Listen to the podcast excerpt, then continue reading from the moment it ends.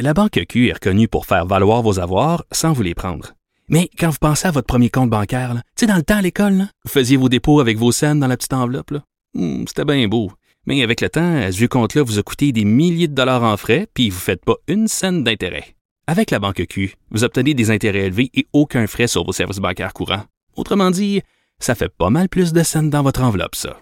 Banque Q. Faites valoir vos avoirs. Visitez banqueq.ca pour en savoir plus.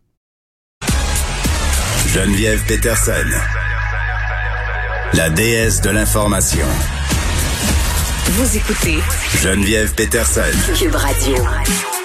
On va se parler des violences entre l'armée israélienne et le Hamas qui continue. Conflit ayant fait plus de 200 morts, presque tous des Palestiniens durant la dernière semaine. Et conflit aussi qui s'étend jusqu'ici à Montréal dans une certaine mesure. On en parle avec Rachad Antonius, qui est professeur de sociologie à l'Université du Québec à Montréal, spécialiste des questions du Proche-Orient. Monsieur Antonius, bonjour.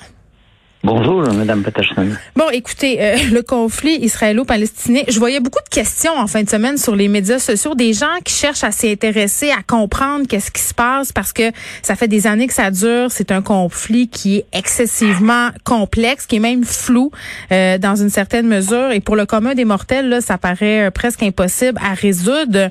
on a l'impression Mhm. que ça nous prend beaucoup de connaissances là, pour essayer de comprendre, puis même commencer un peu à en parler. Est-ce que vous pouvez nous expliquer littéralement c'est quoi le nerf de la guerre dans ce conflit-là, nous parler des acteurs principaux là, dont le Hamas, qu'on puisse un peu comprendre et, et suivre? Oui, absolument. Vous avez tout à fait raison de dire qu'il y a beaucoup de confusion autour de ce conflit. Oui. Et la confusion résulte du fait qu'on ne veut pas aller au point de départ, à, à, au fondement du conflit. Mhm. On reste pris dans l'actualité, on voit des gens qui se battent, puis on a l'impression que voilà, il y a c'est comme deux gangs de rue qui se tapent dessus. Mais c'est pas du tout ça. Si on regarde le fond du conflit, il y a un territoire qui est occupé militairement. Et ça, c'est pas une opinion personnelle de ma part. Si vous allez sur le site web du gouvernement du Canada, il est bien dit dans euh, la page du, euh, des affaires, du ministère des Affaires extérieures, euh, la page sur les- le processus de paix, Mhm. que la Cisjordanie et Gaza sont des territoires occupés militairement, que l'annexion de Jérusalem, et ils sont occupés par Israël évidemment, que, que l'annexion de Jérusalem qu'a fait Israël est illégale aux yeux du droit international, et là encore, ce n'est pas une opinion personnelle, c'est ce que le droit international dit et c'est ce que le gouvernement du Canada reconnaît. Le gouvernement du Canada reconnaît aussi ce que le droit international dit à l'effet que les colonies de peuplement sont illégales. Il reconnaît aussi que la quatrième convention de Genève de 1949 s'applique et Mhm. ça, ça signifie qu'Israël n'a pas le droit d'amener sa propre population et de l'installer dans les territoires occupés et d'occuper les maisons et les territoires. Alors ça, c'est le fondement du Ok. conflit. Alors les, les, les, les récents clashs, euh, c'est parce que cette politique de d'expulsion des Palestiniens, puis de, elle est mise en œuvre et elle est enforcée par la police et par les colons avec beaucoup de violence. Ben c'est ça. Attendez là, juste que, que je, pour être certaine Oui. que je suis là. Dans le fond, c'est de dire que bon, on a, on a donné des territoires aux Juifs suite à la deuxième guerre mondiale et euh, ce territoire-là s'étend de plus en plus sur les, les terres palestiniennes. Pour ainsi dire, ces gens-là ont plus de place pour vivre. Puis je veux juste dire que la fameuse bande de Gaza, là, c'est c'est l'un des Oui. territoires avec la plus grande densité de population sur la planète. Là. Il y a énormément de gens Oui. là-bas. Effectivement. Alors, quand vous dites on a donné, c'est-à-dire l'ONU a reconnu à Israël un certain territoire où il y avait des Palestiniens, donc il y avait déjà là une injustice. Ouais. Mais Israël a dépassé ce territoire et a occupé des territoires que l'ONU ne lui avait pas donnés. Puis là, ils font avec euh, de façon militaire. Donc, c'est ça qui, cette fois-ci, là, euh, a redéclenché l'affaire. C'est c'est quoi qui fait qu'en ce moment, ça, ça a escaladé? C'est que ça escalade tout le temps. À chaque quelques années, ça escalade. C'est que cette situation d'occupation de la Cisjordanie de Gaza, elle dure depuis 1967. Ça veut dire depuis 53 ans. Hmm. Et régulièrement, il y a des, des, des explosions de violence parce qu'Israël a une politique très systématique de prendre le territoire petit à petit. Oui. Installer une colonie par là, des logements par là, quelques colons par là. Et, et c'est ça le fond de la question. Alors, quand on revient au fond de la question, on comprend, ça devient très clair. Il y a une puissance occupante qui n'est pas en position d'autodéfense, elle est au- en position d'agression. Et puis Elle une armée puissante aussi, l'armée israélienne quand même dispose de moyens. J'ai l'impression que l'autre côté, on n'a pas nécessairement les mêmes moyens. Ah, bon, écoutez, euh, c'est un euphémisme Oui. de dire ça. Disons-le comme ça. Israël a, a l'arme nucléaire. Ben c'est ça. ok? Euh, les Palestiniens ont fabriquent de façon clandestine des roquettes et Mm. maintenant des missiles. Mais vous savez, les roquettes, jusqu'à présent, c'était, c'est à peine plus que des feux d'artifice. C'est-à-dire, il faudrait qu'une roquette tombe sur la tête de quelqu'un pour le tuer, sinon ça, ça a très peu d'effet. Ouais, mais il y a quand même eu des morts, là, quand même, là, Oui, Monsieur combien, Antonis. combien? Comptez-les? Ben, Comptez-les? dites-moi, je sais pas. Ben, c'est ça, parce que là, les, les... 12 du côté palestinien, du côté israélien, 10, 12, Ouais. Et, et plus d'une centaine du côté euh, palestinien. Oui, c'est ça. Là, on parle d'au moins 200 morts dans la dernière semaine seulement, majoritairement euh, des Exactement. Palestiniens. Qu'est-ce qui explique la violence avec laquelle réagit l'armée israélienne? c'est parce qu'elle réagit pas justement. euh, C'est c'est une erreur de penser que l'armée israélienne réagit. Elle agit. Elle, OK. c'est- elle prend les devants. Elle prend les devants parce que il y a une politique de vouloir occuper le territoire, Donc, de colonisation. de colonisation. Et comme les Palestiniens résistent, alors là, on leur tape dessus quand ils résistent. Mais au départ, le conflit n'est pas très compliqué.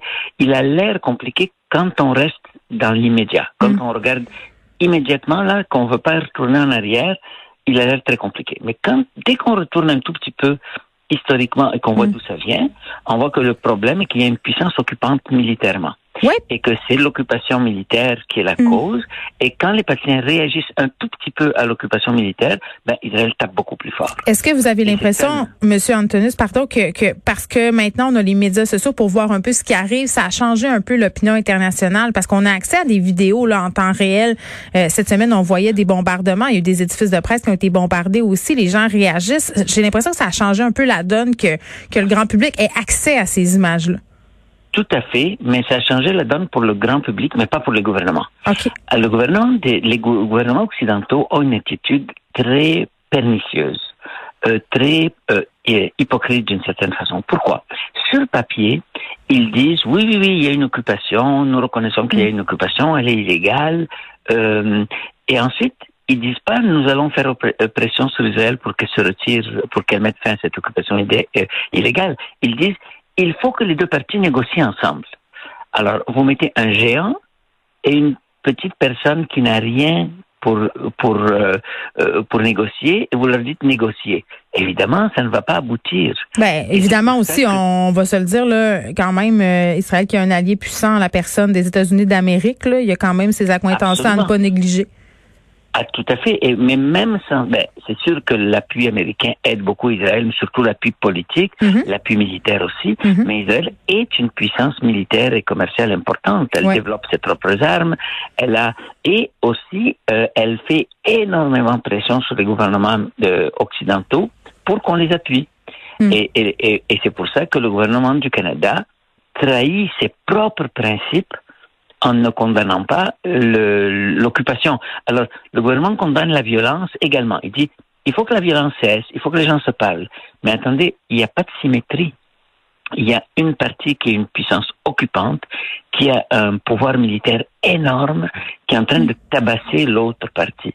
La seule façon, c'est pas de punir euh, euh, une des deux parties parce que c'est pas ça, c'est pas comme ça qu'on va sortir, mais simplement de demander que le droit international s'applique. Vous savez, quand vous chicanez avec votre voisin et que vous vous entendez pas, qu'est-ce que vous faites? Vous allez à la cour. Et il y a un droit qui tranche. Bon, là, il y a un droit international. Le Mm. droit international dit l'occupation de Jérusalem, l'annexion de Jérusalem est illégale, les colonies sont illégales. La conclusion, il faudrait qu'Israël se retire. Nous, le Canada, on ne dit pas il faudrait qu'Israël se retire, on dit négocier.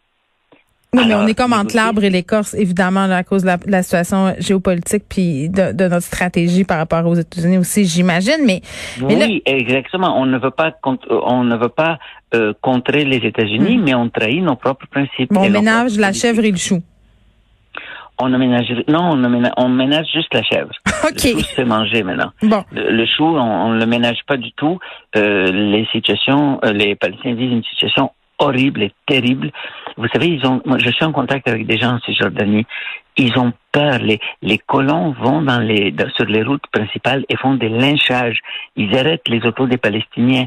Il y a eu un cas où ils ont sorti un Palestinien de son auto, ils l'ont tabassé jusqu'à la mort. les gens ont peur, ils ne sortent plus, et, et, les, et même dans les villes israéliennes mixtes, Hmm. moi j'ai des amis qui habitent là-bas, ben, ils ont laissé leur maison. Ils sont citoyens israéliens eux-mêmes, mais ils sont palestiniens. Ils ont laissé leur maison par peur et ils sont allés se réfugier chez leurs amis dans certaines euh, villes de Cisjordanie qui sont plus calmes. C'est très grave et comme je vous dis, c'est il n'y a pas de symétrie. C'est ça, le, c'est ça le- la question qu'il faut re- Mm. retenir là. Il n'y a pas de symétrie. Il y a pas, on ménage pas la chèvre et le chou. On, on ménage le plus fort et on le laisse tabasser le plus faible et on dit négocier. Ouais, puis il nous reste une minute, euh, Ant- à Monsieur Antonius. On va pas régler le conflit israélo-palestinien, mais est-ce que est-ce qu'on a espoir qu'un jour ça se règle? Qui qui pourrait favoriser euh, une certaine paix? Bon, euh, je vais vous dire, tant qu'il n'y a pas de pression forte, directe, de sanctions contre Israël, ça ne va pas bouger. Et alors, qu'est-ce, quel message on envoie aux Palestiniens? On leur dit, écoutez, nous, on va pas vous aider, donc il ne vous reste que la résistance violente. Vous n'êtes pas en mesure de le faire maintenant, ça va prendre peut-être 10 ans, 15 ans, et donc on va laisser pourrir la situation. Et ça va devenir une situation de violence euh, euh, horrible si les choses continuent comme ça. Il faut intervenir, il faut que le gouvernement intervienne, pas en restant neutre, mais en faisant tout pour que cesse l'occupation, pour que cessent les politiques d'occupation et pour aider euh, de- du point de vue humanitaire Mm. et politique les Palestiniens. Très bien, merci professeur Antonius euh, qui enseigne à l'Université du Québec à Montréal, spécialiste des questions du Proche-Orient. On se parlait du conflit israélo-palestinien qui a connu euh, bon une nouvelle montée euh, la semaine dernière, plus de 200 morts là, majoritairement du côté palestinien.